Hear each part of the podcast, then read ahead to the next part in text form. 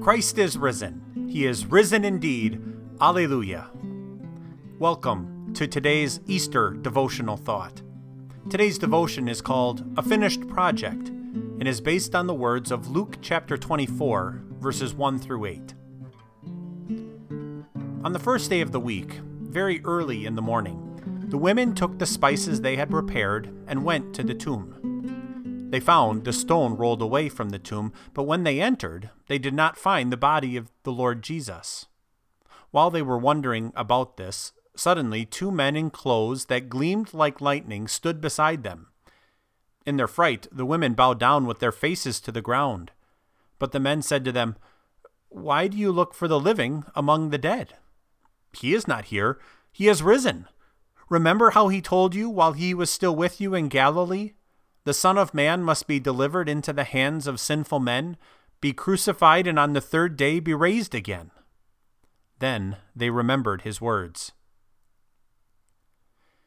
You have to eat all your vegetables before you get dessert, says the exasperated parent. We can't leave until this project is finished, the manager tells employees, eyeing the clock. We aren't going out to recess until everyone is done with their work, the teacher tells impatient students. It may be difficult, but the expectations are clear. Complete the work, and then the reward will certainly come. On Easter morning, the women go to the tomb with work to do. When they arrive, they are perplexed, as there is no sign of Jesus' body. An angel appears and asks the women what they were doing there. The angel tells the women that the tomb was a place for dead people. They would not see Jesus there because he had finished his work of dying, and now he was alive, just as he said he would be. Jesus came to this world with work to do. God had set forth a plan in eternity to save his people. He had to be born into this world and live a perfect life in our place. Never once did he sin or disobey a single commandment. He needed to be handed over to wicked men, where he was crucified and he died, offered as an innocent sacrifice for guilty people. Three days later, he had to rise from the dead, showing that his saving work was over.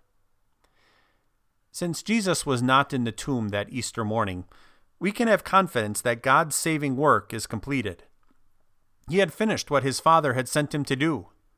With suffering and death behind him, Jesus would put the final stamp on our salvation by rising from the grave. He had done what he had set out to accomplish. He had finished what he told the disciples he would do. Some days, I feel like a pretty incomplete project. I look at my life and see the mistakes I continue to make. I'm confronted by sin that habitually plagues me. I suffer the effects of living in a fallen world. All of these things can make me wonder if there is something more I have to do.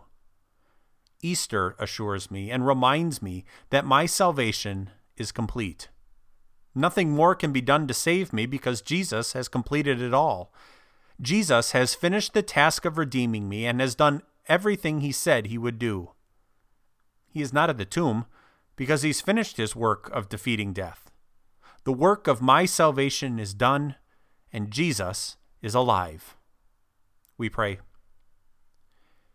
Heavenly Father, you sent Jesus to accomplish the work of my salvation.